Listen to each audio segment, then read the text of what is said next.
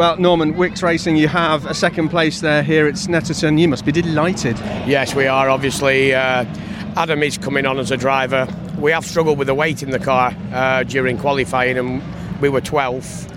Uh, but he had a brilliant first race, which put him into the position, and then he was just outstanding uh, in that second race. I mean, his, his rearview mirror was, was full of Andy Priaulx, but he kept it really nice and tight. The car looked like it was travelling really well. Yes, yeah, the car handles well in the racing. It's in qualifying where we've had setup problems, uh, but it's not the first time we've had Plato up behind us at Thruxton for eight laps. Now we've had three times world champion Andy Priaulx behind us, and I mean, fair play.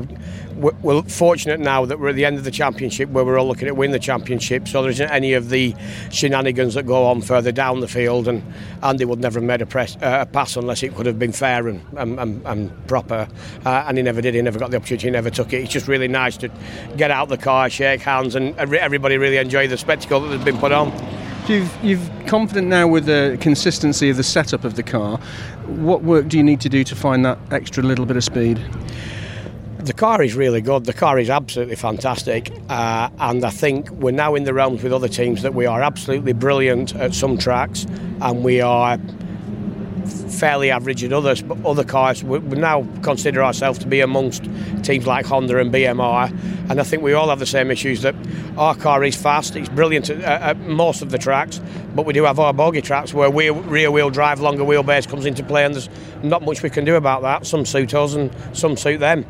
It's a, a, good way to come back after the summer break. Um, obviously, there's confidence in the team. What's your aspiration for the for the rest of the season? We started beginning of the season. We wanted a top five finish uh, in the championship, and we wanted a top five finish in the independent drivers.